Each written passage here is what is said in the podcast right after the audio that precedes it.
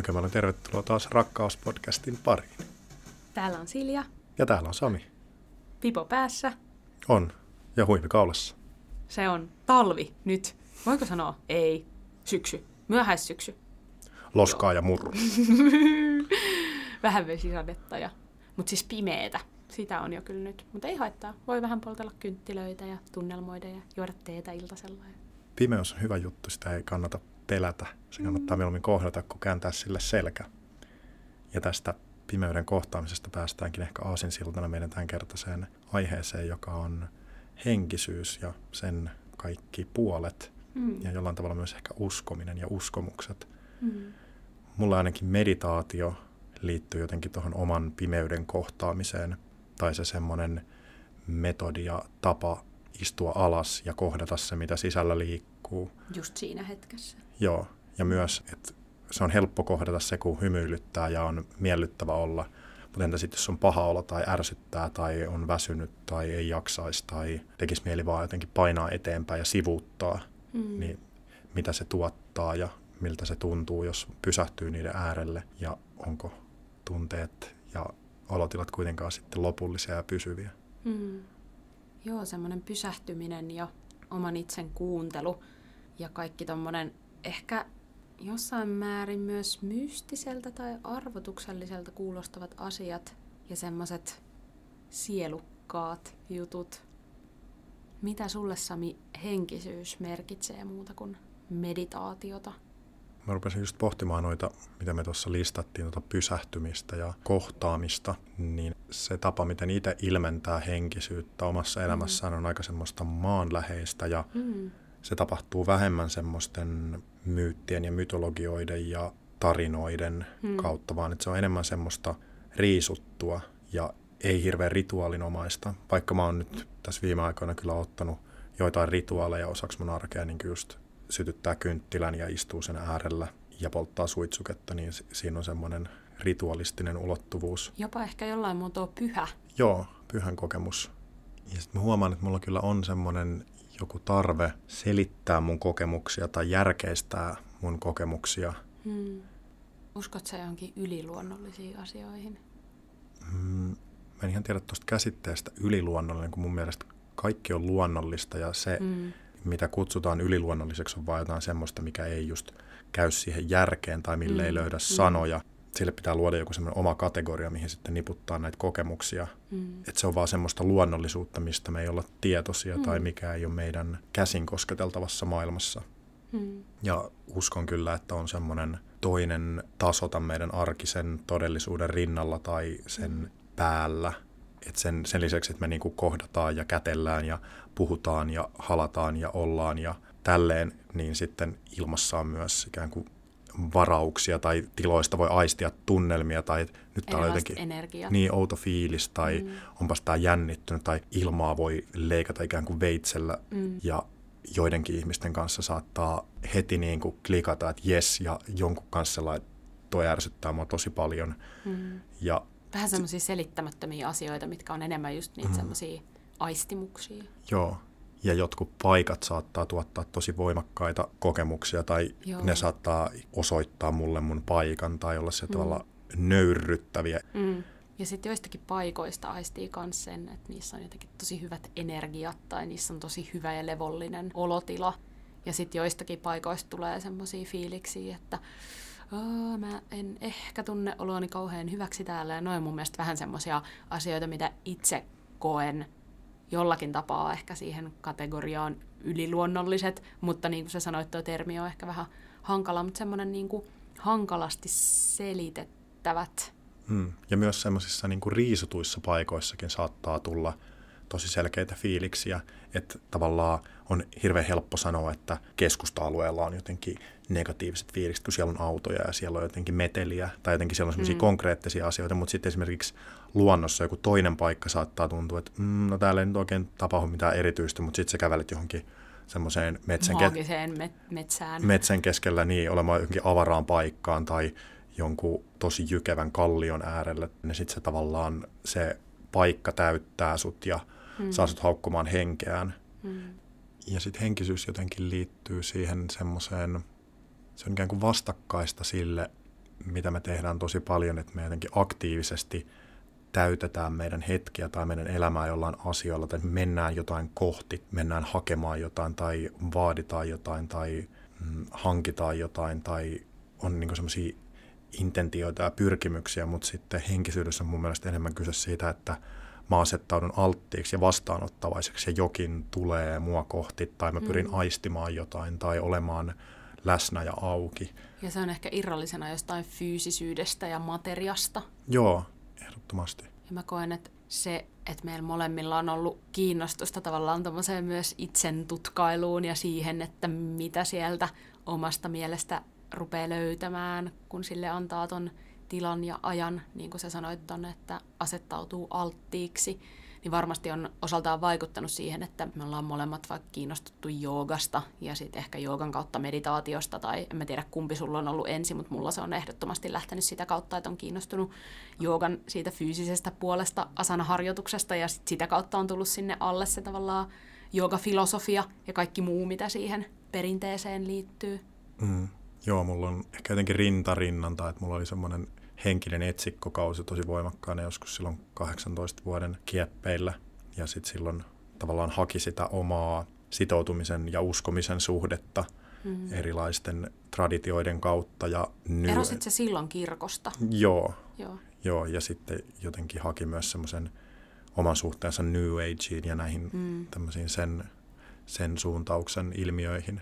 Mm. Ja sitten silloin myös tutustu käsitteisiin niin kuin vaikka jotain energiakehot tai chakrat. Mm. Ja sitten tavallaan teki sen just rajauksen, että okei, nyt nämä enkelijutut on mulle silleen, että et, et, ei, niin, et, ei, ei, ei vaan putoa, että et mm. mulle joku arkkienkeli Gabrielin kanavoidut tekstit ei, ei jotenkin niin pärähdä mulle. Tai että jos joku vastaanottaa viestejä Siriuksesta ja mm. sitten automaatti kirjoittaa niitä ja sitten julkaisee niitä blogissaan ja sitten niin tavallaan ihmiset... ne, sä koet, että ne ei ole vaan niin kuin sua varten. Niin, ne ei, ne ei ole mua niin. varten. Mä en millään tavalla tuomitse niitä. Hmm. Jollain tavalla on ehkä itse viehättynyt semmoisesta jonkinlaisesta mm, ryhdikkäästä henkisyydestä hmm. tai semmoisesta tosi riisutusta ja... Askeettisesta? Askeettisesta, joo. Jotenkin mun elämässä on tosi paljon tapahtunut sitä, että mä oon vähentänyt ja vähentänyt ja ö, sen sijaan, että mä niin kuin uskoisin monimutkaisiin tarinallisiin järjestelmiin – ja näkisin ympärilleni koko ajan käsittämättömiä merkkejä, mm. niin mä oon pyrkinyt niin kuin riisumaan kaikkea tätä tarinallisuutta ja vaan pysähtymään ja olemaan ja sanallistamaan itse asiassa mahdollisimman vähän. Mm. Ja sitten mä oon kanssa ajautunut tosi fyysisen astanga harjoituksen pariin ja sitten aika pian sen jälkeen mä oon päätynyt esimerkiksi käymään muutamalla tämmöisellä vipassana meditaatiokurssilla tai retriiteillä, jotka on ollut kaksi viikkoa kestäviä ja sitten ne on ollut aika semmoista munkkimeiningillä, että herätään neljän aikaa ja sitten meditoidaan, mä muistaakseni lasken 13 tuntia päivässä ja, Uhuh. ja istumameditaatiota vaan hiljaisuudessa ja paikallaan ja mahdollisimman vähän liikettä. Ja toi, toi olisi kyllä niin kuin tosi raju mulle. Joo, en mäkään ehkä enää, samalla tavalla kun mä oon vieraantunut Astanga joogasta, niin mä oon myös etääntynyt vipassanasta, mutta mm. kyllä siinä on ollut jotain semmoisia itsensä ylittämiskokemuksia läsnä ja, Sä oot ja... aiemmin puhunut siitä semmoisesta itsekurista ja tommosesta, niin mä ehkä näen semmoisen yhteyden myös ton, ton kanssa, että, että sä haluat näyttää jotenkin itsellesi, että joo joo, mä todellakin mä pystyn istumaan 13 tuntia päivässä ja meditoimaan. Niin, ja siinä on joku semmoinen, että mä asetan mun jonkun sielun tai hengen ja jonkun tämmöisen aineettoman puolen ikään kuin korkeammalle mun prioriteettilistalla kuin mm. sen kehon, joka jatkuvasti, kehon tai mielen, joka jatkuvasti vaatii asioita, että mä haluan... Nälkä, nälkä. Niin, mä haluan ruokaa, mä, mä, haluan, mä haluan paljon ja mä haluan makeita ja mä haluan rasvasta ja mä mm. haluan vilkkuvia valoja ja mä haluan... Sosiaalisia kontakteja. Niin, intensiivisiä keskusteluja. Niin jotenkin, että, että hei, hei, hei, sä oot saanut tuota koko elämässä ajan, että nyt hmm. ota, ota, vähän, ota vähän lomaa ja nyt hmm. vaan istuttaa. Joo, nyt vaan ollaan musta tuntuu, että mä oon kans pyrkinyt ehkä samantyyppisiin asioihin, mutta tosi erilaisilla keinoilla. Mm. Että mulla on ollut jo tosi pitkään itsestäänselvyys vaikka se, että mun puhelin on aina öisin lentotilassa. Mä en todellakaan halua, että mä heräisin, jos joku sattuisi soittamaan tai laittamaan mulle viestin yöllä. Ja myöskin se, että mä laitan puhelimen yleensä jo niin kuin joskus 10-11 aikaa, vaikka mä menisikin vähän myöhemmin nukkumaan, niin että mä haluan jotenkin, että, että se on nyt poissa, että päivän sosiaalisuudet on hoidettu. Ja samoin aamulla, kun mä herään, niin mä pyrin siihen, että mä aloittaisin mun aamun semmoisella edes lyhyellä meditaatiohetkellä. Mm. Eli että kun mä kipuan mun parvelta alas, niin sen sijaan, että mä rupeisin heti tekemään jotain, niin mä käynkin lattialle hetkeksi istumaan. Välillä siihen saattaa liittyä se, että mä just sytytän kanssa kynttilää tai muuta ja hetken aikaa hengittelen. Toisinaan, jos mulla on aikaa ja mahdollisuus, niin sit mä usein myös joogaan sen niin kuin päälle tai sen jälkeen. Mun mielestä toi on yksinkertaisia paras tapa ottaa mm. niin kuin henkisyyttä tai pysähtymistä niin. tai tilaa elämään tai tuottaa sitä elämäänsä. Ja mä väitän, että usein kuulee semmoisia helposti ihmisiltä, että no ei mulla ole aikaa ja ää, no oissa se nyt tosi kiva joo, mutta kuka, kuka nyt oikeasti ehtii aamusi meditoimaan? Niin edes se viisi minuuttia, se viisi minuuttia, mitä käyttää siihen, että selaa tai somea tai muuta mm. aamulla, niin sen sijaan ottaisikin sen ajan itselleen. Ja mulla on helposti se, että kun mulla on puhelin yöllä lentotilassa, niin mä pitkitän sen niin kuin avaamista aamulla.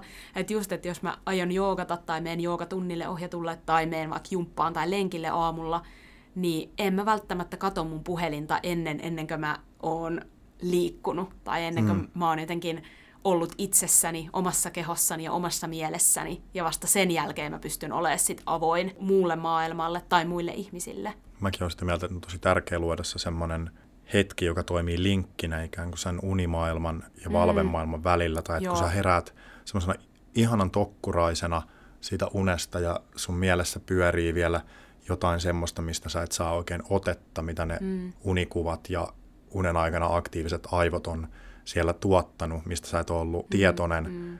Ja sitten ne sun arjen tapahtumat, jotka menee aika paljon automaatiolla mm. ja sillä tavalla vaatii sulta paljon ja sitten sä jotenkin teet monet niistä asioista silleen, että sä et jotenkin keskity tai mieti tai jotenkin... Tai ne menee jotenkin rutiinilla, vaikka joku aamupalan tekeminen, että harvoin siihen jos mä teen niin se, se niinku aamulla, niin, niin mä suurin piirtein tiedän, mitä mä siihen laitan, ja mun ei tarvi, tarvi käyttää siihen a- aivotyötä, tai että, että mä pistän mun blenderin kannuun ne asiat, mitä mä smoothieen laitan. Okei, ne vähän vaihtelee päivittäin, mutta kuitenkin suurin piirtein ne samat jutut. Niin, niin näiden kahden tason välille on mun mielestä tärkeä luoda semmoinen silta hmm. tai tyhjätila, jossa ne voi sekoittua ja sulautua, tai toinen voi tulla päätökseen ja toinen voi lempeästi alkaa. Hmm. Ja sitten mä koen, että sama juttu kans illalla, että mä tykkään rauhoittua illalla ennen nukkumaan menoa, onpa se sitten jotain lueskelua tai sitten välillä mä meditoin myös iltasin tai että vähän alkaa jo sammuttelee valoja ja ei enää mitään tietokonetta tai puhelinta esille ja semmoinen niin kuin kääntyminen taas sinne sisäänpäin, koska mä koen, että yöt ja unimaailma on tosi vahvasti semmoista oman itsen ja oman semmoisen niin kuin sisätilan kanssa hmm. läsnä olemista. Niin se, että jos päivät on helposti auki ulospäin, niin sitten illalla aletaan taas kääntymään kohti sitä sisäoloa. Hmm. Koet sä, että se reitti sisäänpäin johtaa jonnekin? että kun sä pysähdyt ja katsot sisäänpäin ja oot sisäisten tapahtumien kanssa läsnä, niin onko siellä tunnelin päässä valoa? Putoatko sä kohti jotakin vai onko siinä joku suunta? Hmm, toi on tosi kiinnostava kysymys, koska mä haluaisin ajatella, että koko mun elämä on ikään kuin jonkinlaisella henkisellä polulla olemista ja jonkin oman suunnan etsimistä ja oman itsen tutkailua ja vähän myös sitä mietintää tavallaan, että mikä on mun tehtävä, mun paikka tässä maailmassa – koska kyllä mä haluan uskoa semmoiseen, että en mä tänne pallolle ole jotenkin sattumalta tämmöiseksi fyysiseksi olemukseksi ilmaantunut, vaan että joku agenda siellä on taustalla, jokin mm. tarkoitus, jokin merkitys. Niin ehkä mä en osaa irrottaa tuommoista mun jotain aamu- tai iltameditaatiota, että se aina välttämättä johtaisi johonkin tiettyyn, mutta että se on osa sitä kokonaisuutta. Ja ehkä myös sitä kautta just, että miten tuntuu, että sille isossa mittakaavassa kaikki ton tyyppiset asiat kiinnostaa vaan päivä päivältä enemmän. Hmm. Ja miten mä koen, että just vaikka toi joogan harjoittaminen on syventynyt ihan äärimmäisen paljon siitä, mitä se silloin aluksi oli, että kun kiinnostui siitä vaan ikään kuin kuntoilu- tai liikuntamuotona, hmm. eikä ymmärtänyt mistään joogan filosofiasta mitään. Ja samoin meditaatio haastaa mua tosi usein, koska mä koen, että mun on vaikea välillä antaa ajatusten vaan virrata, olla tarttumatta niihin, koska helposti jos mä pysähdyn paikoilleni, niin silloin niitä ajatuksia nimenomaan alkaa tulemaan. Ja mä saatan saada niin kuin ikään kuin tosi hyviä ideoita johonkin juttuihin silloin, kun pitäisi vaan keskittyä siihen irtipäästämiseen. Niin mä koen, että siinäkin mielessä se on ihan äärimmäisen kiinnostavaa kaikki ne hetket, mitä viettää ikään kuin siinä tyhjyyden partaalla. Toivoo, että pystyisi vaan antamaan niiden ajatusten kellua siellä ilman, että tarttuu niihin. Hmm. Mä oon joskus pärähtänyt ihan hirveästi tästä klassisesta ajatuksesta tai ohjeistuksesta, että kuka ajattelee niitä sun ajatuksia hmm. tai ja kuka niitä pystyy tarkkailemaan, kuka on leijuu niiden ajatusten meren tai virran yläpuolella hmm. ja minkä muotoinen hahmo se on tai kuinka laaja se on, että onko se joku semmoinen yksi piste, niin kuin me ajatellaan ehkä meidän persoonasta, että tämä henkilö tai tämä minus sijaitsee nyt tässä yhdessä pisteessä, vai onko se, mm. kuka tarkkailee niitä ajatuksia, niin joku sen niin kuin ulkopuolella, että se ympäröi sitä mm. joka puolelta, ja onko se, mm. missä sen rajat menee. Mä oon jotenkin hi- ihan, ihan hirveän viehättynyt edelleen tuosta ikuisesta mysteeristä. Mm. Ja sitten vähän liittyen tuohon, mitä sä aiemminkin sanoit, niin mä koen, että musta on kiinnostavaa tavallaan tutkailla tämmöisiä henkisiä asioita jollain muotoa jostain ulkopuolelta tai että jonkin uskonnon asettamat raamit tai se uskonnon asettama ikään kuin hahmo, joka niitä mun ajatuksia tutkailisi tai tulkitsisi tai jopa ehkä määrittelisi, mitä mä saan tuntea tai mitä mä saan ajatella tai miten mä saan hmm. toimia, niin se tuntuisi musta niin raskaalta ja väärältä. Että vaikka mä en yritä väittää, etteikö toki aina kun lukee vaikka jotain tietoisuustaitoihin tai henkisyyteen liittyvää kirjallisuutta, niin ainahan niissä jokin oppi puhuttelee siellä taustalla. Mutta mä koen, että mulle kaikkein paras ja tällä hetkellä toimivin väylä on se, että mä en tunnusta mitään tiettyä koulukuntaa, vaan mä voin tutkailla kaikkea, mitä tämä pitää sisällään ja miettiä, että mikä mulle toimii tai mihin mä oikeasti uskon tai mikä mulle on tärkeää. Eikä niin, että just vaikka joku uskonto jo määrittelisi heti, että mitä mä saan syödä tai kenen kanssa mä saan viettää aikaa. Mm. Mulla on myös tärkeää, että uskomukset pysyy sillä tavalla fluideina, että mulla on mahdollisuus jatkuvasti muokata sitä, mihin mä mm. uskon ja mikä merkitys uskomuksilla on mun elämässä. Semmoinen vapauden kokemus tässäkin. Mm. Ja sitten ymmärrän myös sen kritiikin sitä kohtaan, että eikö silloin niin kuin henkisyyttä voi vesittää just niin paljon kuin haluaa, että sitten tekee mm. semmoista cherry pickingia, että valkkaa vaan jotenkin mukavia mm, ja ihan niin mm. juttuja ja, ja sitten tavallaan, että se löystyy, kun sitten taas tuommoisen jotenkin New Age eklektisyyden, että kaikki käy ja vähän tota ja vähän tota. Mm, keinoeterisyys. niin, että sen, sen niin kuin ääripäässä on sitten just semmoinen fundamentalistinen ajattelumalli, että on vaan tämä yksi tarina ja tämä on se oikea mm. ja muut on väärässä niin sitten tavallaan, että siinä on tosi paljon niin kuin niin, näiden kahden ääripään välillä sitä mahdollisuutta. Ei tarvii olla kummassakaan päässä, koska mä koen, että aina, mitä me ollaan ehkä aiemminkin puhuttu monen asian suhteen, että mm. semmoinen puritaanisuus tai mustavalkoisuus ei ole ehkä mun juttu, eikä välttämättä ehkä sunkaan. Mm. Ja sitten mä muistan tavallaan mun varhaisimpia kokemuksia henkisyydestä tai uskonnollisuudesta tai uskosta on just toi termi uskovainen – Hmm. Tai mun suvussa ainakin on puhuttu joistain ihmisistä, että no ne on uskovaisia. Tai uskovainen on ollut, niin kuin, se on ollut niiden ihmisten kategorisoimista niin kuin ihan sinne toiseen ääripäähän. Ja sitten taas toisaalta, että eikö samalla logiikalla kaikki, jotka vaikka kuuluu johonkin uskontokuntaan, ole uskovaisia. Ja hmm. sitten taas jos mietitään tuota termiä uskovainen, niin jos mä uskon mihin vaan, niin silloinhan mä olen hmm. ikään kuin uskovainen. Jos mä Mutta, luotan, mä luottavainen. Niin, nimenomaan. Mutta et miten sillä onkin tommonen kaiku, että mä koen kans sana uskovainen on heti jotenkin vähän semmoinen, niin kuin, että aa okei, okay, no niin, nyt, nyt ne ollaan siellä. Joo, tosi hmm. ääripäässä ja uu, okei, okay, huhu, vankat periaatteet ja tosi niin kuin, Ja niiden tarkka. kanssa ei saa sitten puhua tästä ja jotenkin on Joo. näitä tämmöisiä. Mitä ja se... mä en kyllä itse henkilökohtaisesti taas ajattele, että musta on hmm. kiinnostavaa, että välillä jos tapaa vaikka eri uskontokuntaan kuuluvia ihmisiä ja keskustelee näkemyksiä maailmasta tai elämästä, niin se on hirveän rikasta kuulla erilaisia näkökulmia. Mm. Ja sitten jossain vaiheessa oli semmoinen julkisessa keskustelussa tai yleisessä asenneilmapiirissä oli tämmöinen voimakas ateismi, mikä nosti päätään mun mielestä ja ainakin mun elämässä mä kiinnitin siihen huomiota. Niin Halu- se tähän niin kuin eroa kirkosta.fi. Joo, se Joo. Ja, ja sitten kaikki nämä Skepsis ry ja mm. tämmöiset, että jotenkin, että siitä tehtiin Ehkä trendikästä. Niin, että on modernia olla ihminen, joka ei usko mihinkään ja mm. jotenkin tehdään semmoinen rajanveto, että mä en ole enää taikauskoinen, mä olen, mä olen moderni ihminen ja mä en enää tarvitse uskomista. Mm. Ja Tämä on mun mielestä kyllä tosi outo lähtökohta. Niin, ja sitten siihen myös liittyy se semmoinen tietty tiedeuskovaisuuden kultti. Mm.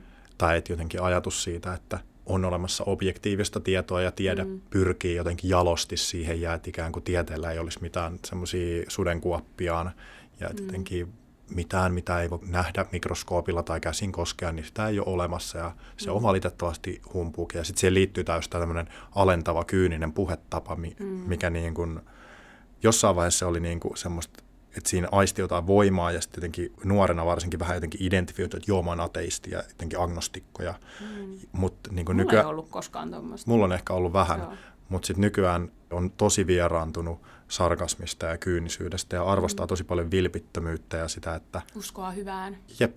Mm. Uskaltaa puhua rakkaudesta ilman mm. naiviuden pelkoa. Se on mun mielestä tärkeintä tällä hetkellä. Joo, ja musta tuntuisi oudolta ajatella jotenkin, että yrittäisi väittää, että joo, mä en siis niinku usko mihinkään, mä en kaipaa mitään henkisyyttä. Mm. Mutta mulle se ei vaan tarkoita, että mä tarviisin siihen mitään tiettyä uskotokuntaa sen mun ideologian tai ajatusmaailman taustalle.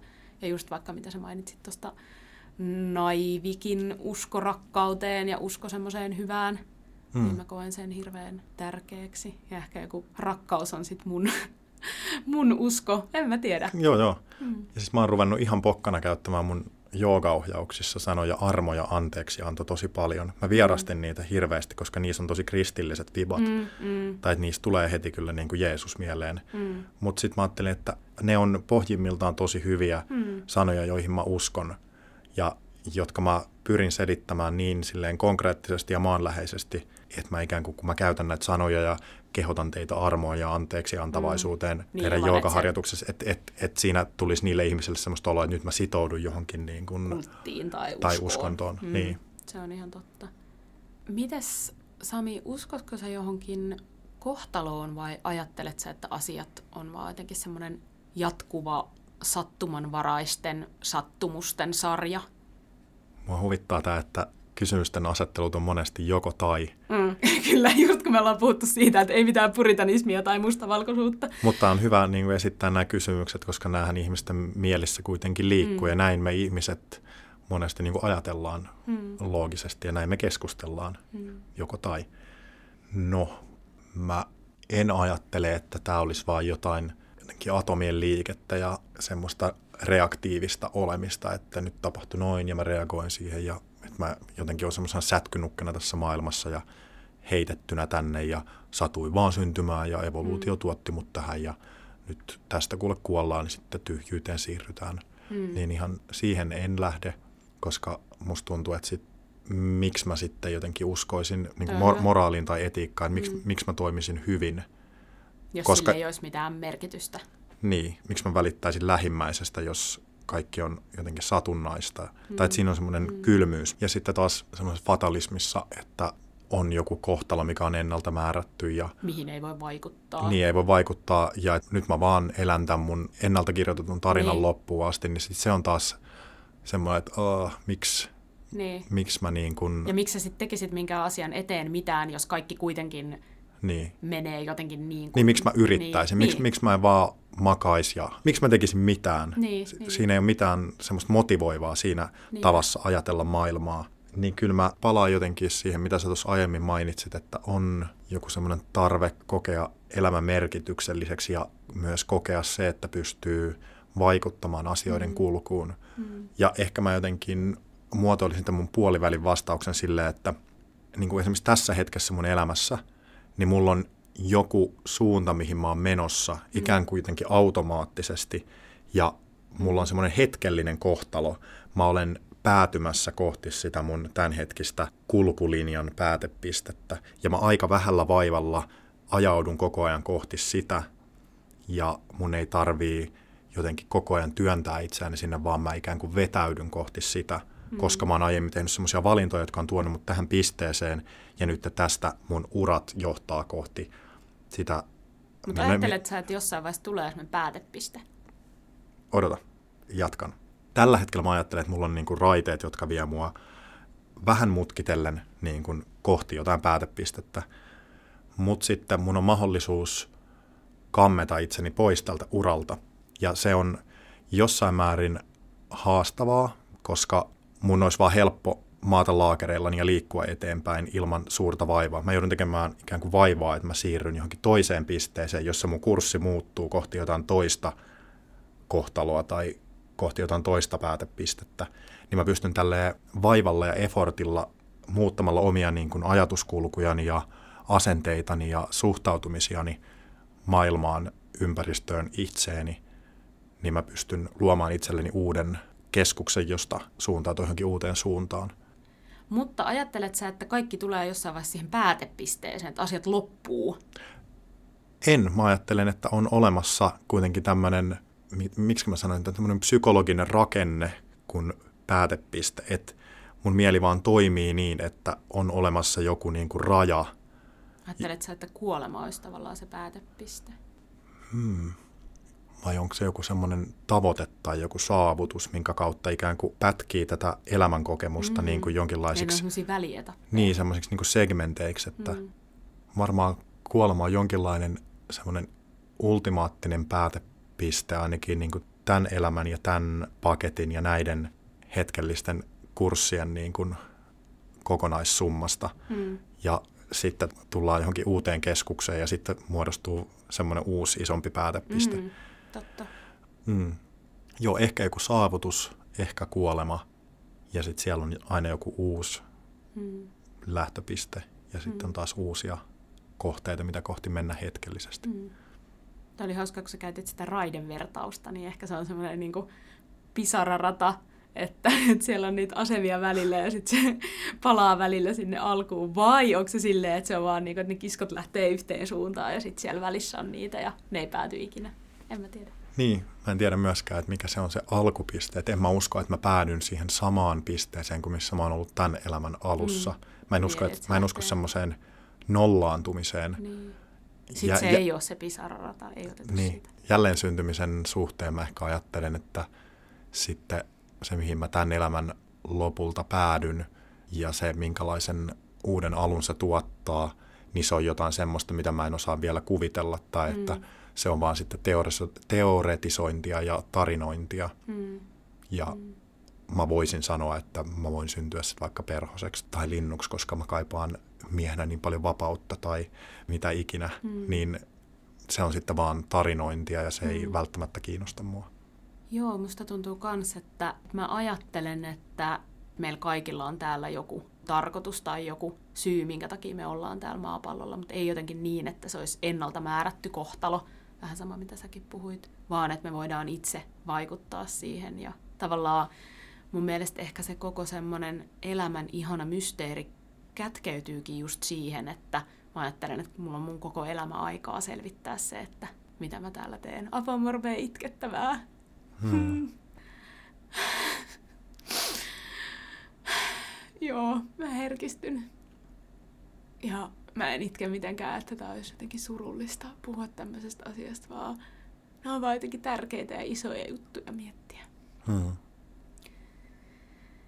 Ja sitten, että kyllä mäkin haluan ajatella, että sillä, miten me täällä jotenkin eletään, niin sillä on kaikella merkitys. Ja se, mitä sä puhuit vaikka tämmöisestä etiikasta ja moraalista, niin mä koen kanssa ne niin tärkeänä, että kyllä mä haluan uskoa ja ajatella, että sillä on tosi iso vaikutus että minkälaisia valintoja mä mun elämässä teen ja miten mä mun lähipiirin ja myös tuntemattomien ihmisten kanssa vuorovaikutan ja hmm. miten mä niitä kohtaan. Ja sitten, jos mä mietin tota, mistä sä puhuit toi päätepisteajattelu tai että, että on ne raiteet ja sitten itse pitää hypätä välillä siitä sivuun, jotta ei vaan ajautus menemään jotain semmoista liian tuttua käsikirjoitusta eteenpäin, niin mä ajattelen myös, että toki jotakin kohti on koko ajan menossa, mutta ehkä enemmän niin, että se on joku semmoinen metsäpolku, mitä mä kävelen ja sitten siellä välillä tulee tai semmoisia kivoja aukioita, mihin voi pysähtyä syömään eväitä ja sit voi taas jatkaa matkaa ja sit voi olla vähän jotain kantoja, minkä yli pitää loikkia tai jotain kaatuneita puita tai juurakoita ja sitten voi tullakin semmoinen, että Aa, hei, tästä ei pääsekään nyt eteenpäin joku niin iso tulva tai sortunut tienpätkä, että sitten pitääkin ruveta miettimään jotain niin kuin toista polkua ja lähteä etsimään jostain toisesta suunnasta. Ja sitten ehkä tuntuu, että hei, tämä onkin nyt se, joo joo, hyvä juttu, että nyt mä oon tällä polulla. Ja, ja sitten tulee joku risteys, missä joutuukin tekemään jotain isompia valintoja. Ja, ja sitten mä myös ajattelen, että kaikki ihmiset, joita elämän aikana mun elämään limittyy, niin sitten ne on tavallaan niitä, joita mä siellä polulla kohtaan. Ja jotkut lähtee sitten mukaan mun kanssa kävelee ehkä sitä samaa polkua tai vierekkäistä polkua. Ja sitten jotkut jää sinne jonnekin matkan varrelle tai sitten ne lähtee kokonaan eri suuntaan kuin mihin itse lähtee. Ja sitten se, mihin se polku päättyy, niin sitä mä en vielä tiedä. Mm. Ja mitä sä sanoit tuosta jälleen syntymästä, niin mä en oikein tiedä, että millä tapaa mä siihen uskon, mutta kyllä mulla jotenkin semmoinen ajatus on, että, että sit kun mä kuolen sillä tavalla, kun me kuolema tässä maailmassa käsitetään, niin sit alkaa jotain muuta, jotain uutta jossakin muodossa. Mutta vähän sama, mitä sä sanoit, että sitä ei oikein vielä voi tietää. Joo, siinä on jotain tosi semmoista hämmentävää, että me synnytään tähän meidän elämän kokemukseen niin kuin ainakin kahden tai no, on niitä nyt useampikin, mutta ainakin kahden semmoisen väistämättömyyden tai pakon kanssa, että meillä on tämä sydän, mikä hakkaa ja meidän on pakko hengittää. Mm. Me, meillä on tämmöinen elinvoima, joka tuottaa koko ajan itseään tai silleen syklisesti joka mm. hetki toistuu ja pitää meidät väkisin elossa. Mm. Okei, okay, syöminen me voidaan lopettaa niin kuin tahdonalaisesti, mutta mä en voi käskeä mun sydäntä. Että... Nyt älä enää hakkaa. Niin, että mm. vaikka mä kuinka toivoisin kuolevani tai että mulla ei olisi elämän halua, niin mä en todennäköisesti pysty aiheuttamaan sitä, että mun sydän pysähtyisi. Hmm. Tai sitten se pitää olla todella tietoinen toiminto, millä päättää sen oman elintoimintonsa. Niin. niin ja mä, mä... tavallaan, jos sulla ei ole halua siihen, niin miksi sä sitten toimisit niin? Niin. Hmm. Mä synnyn tänne sitoutuneena elämän haluun ja mun mielestä siinä on jotain arvokasta, että hmm. mulla on annettu tämmöinen lahja ja tämmöinen... Mahdollisuus. Mahdollisuus niin mun on pakko muodostaa siihen joku suhde, että miksi mä täällä hengitän ja miksi mä, miksi mä oon olemassa. Mm. Tai mitä mä teen tällä mun elinvoimalla. Hmm. Ja toi on ehkä semmoinen, mitä mä koen, että missä tommoset kaikki henkisyyden kanssa tekemisissä olevat ehkä tekniikat tai meditaatio tai jooga tai mikä ikinä se kellekin on, ehkä just joku uskonto jollekin, niin ne voi tavallaan auttaa sua sillä sun matkalla kun sä mietiskelet sitä, että mikä on se syy, miksi täällä ollaan. Hmm. En tiedä kuka sen on sanonut, mutta mä oon kuullut tämmöisen lauseen jonkun joogatunnin yhteydessä, että meille ihmisen annetaan tietty määrä hengenvetoja ja mm. se on hmm. meidän niin kuin, valinnoista kiinni, että miten me käytetään ne tai kuinka täydesti me hengitetään niiden aikana. Mm. Niin siinä on myös jotain, mikä liittyy tuohon elinvoiman ajatukseen ja sen väistämättömyyteen tai siihen pakkoon. Mm sä otit esiin ton syntymän hetken, niin musta on kiinnostavaa, kun mä oon viime aikoina tutkailu aika paljon mun astrologista syntymäkarttaa, eli sitä, missä asennossa planeetat ja tähdet on ollut siinä hetkessä, kun mä oon syntynyt tällä pohjoisella pallonpuoliskolla, niin mä koen, että se on kiinnostavaa, eikä ainakaan mulle yhdentekevää, vaikka mä en ehkä silleen täysin usko johonkin tommoseen perushoroskooppeihin, mutta se, että, että joidenkin planeettojen ja tähtien asennot on ikään kuin väistämättömiä tai että ne on myös semmoista, niin kuin sä mainitsit aiemmin ton tiede, niin jotenkin semmoista kautta todistettavissa, että näin, näin on ollut tai että taivaan kansi on näyttänyt tältä. Ja siihen mä haluan uskoa, että sillä on vaikutusta. Kiinnostaako sinua niin jotenkin tarkasti tietää se, että millä tavalla se tietty taivaankannen konstellaatio tai se planeettojen asento suhun vaikuttaa, että onko se joku semmoinen, että nyt ne magneettisesti vetää toisiaan puoleen tällä tavalla ja se aiheuttaa alkuaineiden tihentymistä mun kehossa tällä tavalla tai niin kuin nyt kuun vetovoima vaikuttaa maan vuorovesiin tai hmm. jo, joku tämmöinen, haluatko tietää sen tarkan mekanismin vai uskotko vaan, että sillä on joku merkitys ja sit sä ikään kuin oot sen mysteerin äärellä ilomielin?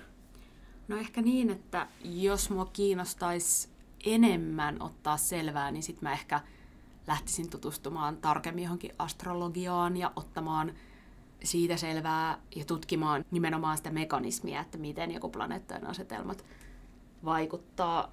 Mutta tällä hetkellä musta tuntuu, että se on ollut vaan ihan tosi kiinnostavaa just tutkailla sitä omaa syntymäkarttaa ja sitten kun on lueskellut sen perusteella niitä esimerkiksi jotain tuommoista luonneanalyysiä ja muuta, ja sitten kun tunnistaa sieltä semmoisia asioita, mitä omassa itsessä on, tai että silleen, että hei joo joo, noin mä toimin. Ei mm. niin, että mä nyt jotenkin sysäisin jonkun mun reagointitavan vaan sen syyksi, että aah, no mut kun joo, mun nousimerkki on jousimies, niin sit mä aina teen tälleen, sorry, no can do, ei tolleen, vaan että hei, onpa muuten kiinnostavaa, että ja sitä kautta. Joo, mullakin on täydellinen vastaus mielessä mietittynä kaikille kyynikoille, että, jotka väittää, että no horoskoopit on vaan kirjoitettu sillä tavalla, että sun on helppo tunnistaa itse sieltä, että ne on niin mm. laveita sanoja käyttäen ja niin semmoisella mm. isolla pensselillä maalailtuja. Niin mä vastaan siihen, että no mitäs sitten? Mm. Että et mulle tarotkortit ja horoskoopit ja kaikki tämmöinen New Ageiksi ja huruhuruksi leimattu on kuitenkin loppujen lopuksi sitä, että se toimii semmoisena peilinä, mm. erinäköisenä, mm. eri kielen tavoin ja erilaisten kuvien kautta toimivana peilinä. Mm. Sä katot sitä ja sä näet siitä itses sillä tavalla, kun sulle on siinä hetkessä merkityksellistä. Mm. Eli sä reflektoit omaa olemistas, Niinpä. omaa käytöstäs. Se on kaikki hyvää, se on kaikki kotiin päin. Että sä pysähdyt ja mietit sun suuntaa ja sun valintoja.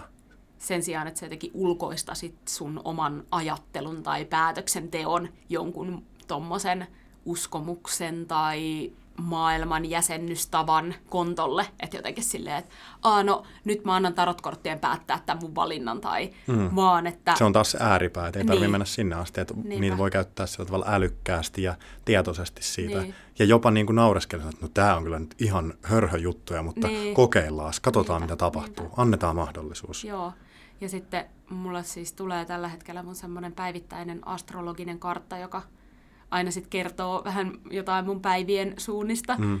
niin sitten kyllä mä välillä nauraskelen niille silleen, että kun siellä voi olla joku just semmoinen, että tänään voi olla todella vaikeaa ihmissuuden rintamalla, ja sitten meillä onkin jotenkin sunkaan jotenkin maailman ihanin päivä, ja sitten mä oon vaan silleen, että sori, ei muuten ollut, oli mm. tosi ihanaa, että niinku, en, mä, en mä sitä ota jotenkin semmoisena totena, mutta sitten välillä huomaa, että jos on ollut jotenkin vaikka tosi haastava päivä ja sitten mä saatan vaikka illalla katsoa, että aa, okei, no niin joo, nyt on uusi kuu siellä ja siellä, oispas pitänyt arvata tämä tai jotain.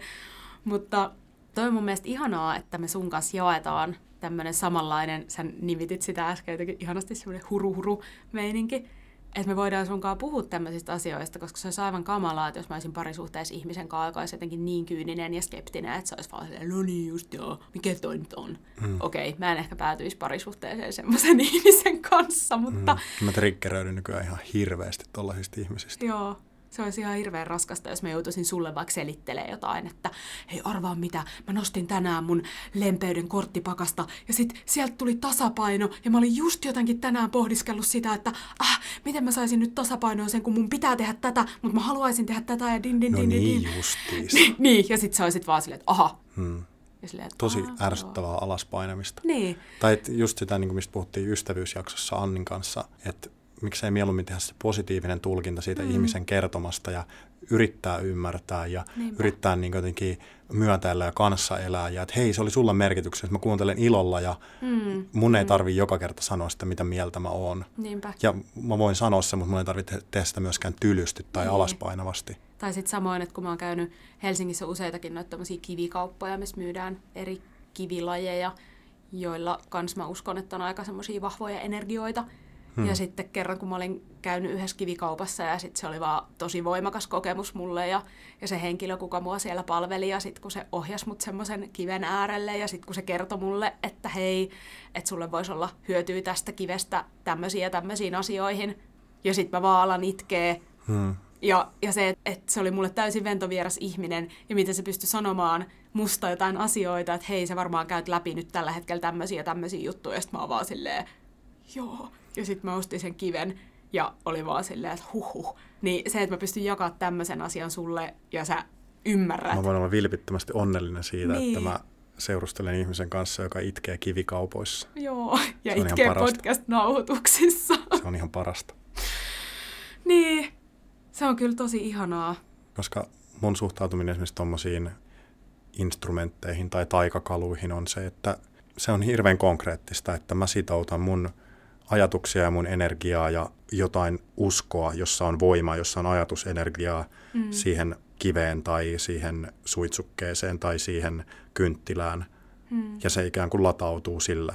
Ja mm. sitten sen voi ottaa käyttöön olemalla sen kanssa läsnä, mm. jolloin ne aktivoituu sussa ne tuntemukset ja ne kaikki siihen sitoutettu. Ja ehkä mm. jotain on muuttunut, jotain mm. uutta on syntynyt ja siitä syntyy pieni mystisyyden tai yllätyksen tuntu. Sehän on ihan mahtavaa, jos, sehän on magiaa. Niin. Ja se sitten... on yksinkertaista. Se ei ole yliluonnollista, se on luonnollista. Niin. Ja sitten miten tärkeää se on, että senkin voi jakaa mm. itselleen rakkaan ja tärkeän ihmisen kanssa. Vaikka en mä väitä, että me jotenkin kaikista asioista oltaisiin samaa mieltä jollain henkisyyden polulla, mutta se, että sieltä löytyy se ymmärrys toisen ajatusmaailmaa kohtaan. Tämä oli ihan hirveän kivaa keskustella sun kanssa henkisyydestä. Tai jotenkin kun mä oon kattonut sua ja me on puhuttu ikään kuin ilmiöistä, jotka leijuu fyysisen olemuksen yläpuolella tai ympärillä tai sisällä, niin tässä yhteydessä on ollut jotain semmoista uutta. Hmm. Wow, kiitos. Vaikka kyllä mä koen, että me jaetaan tämmöisiä asioita muutenkin, mutta ehkä tämän podcastin äärellä tässä oli jotain uutta. Niin ja näin keskittyneesti ja näin pitkään, hmm. intensiivisesti, yhtäjaksoisesti. Hmm. Suhteeni kanssasi on syventynyt. Jälleen kerran. Hmm. Mennäänpä kohti loppujutskelia. Mennään. Kaiken tämän jälkeen, mitä sinä Silja tänään rakastat? Mä rakastan mun herkkyyttä. Sitä, mm. että, että mulla on apua, nyt mä itken taas. Yes. Tämmöinen ihan uskomaton kyky herkistyä asioista. Ja mä uskon, että se on jotain semmoista, mitä mä oon saanut lahjana silloin, kun mä oon tullut tähän elämään. Mm. Ja sillä on jotenkin merkitys siinä, että mitä mä tässä maailmassa oikein teen. Mm. Ja vaikka se on välillä vähän raskasta, niin kyllä mä silti on siitä tosi onnellinen. Se todellakin on lahja. Mm. Mä keräilen vähän itteeni, niin sitten mä voin esittää sulle tämän kysymyksen. Täällä ollaan. Aikaa on. Mm.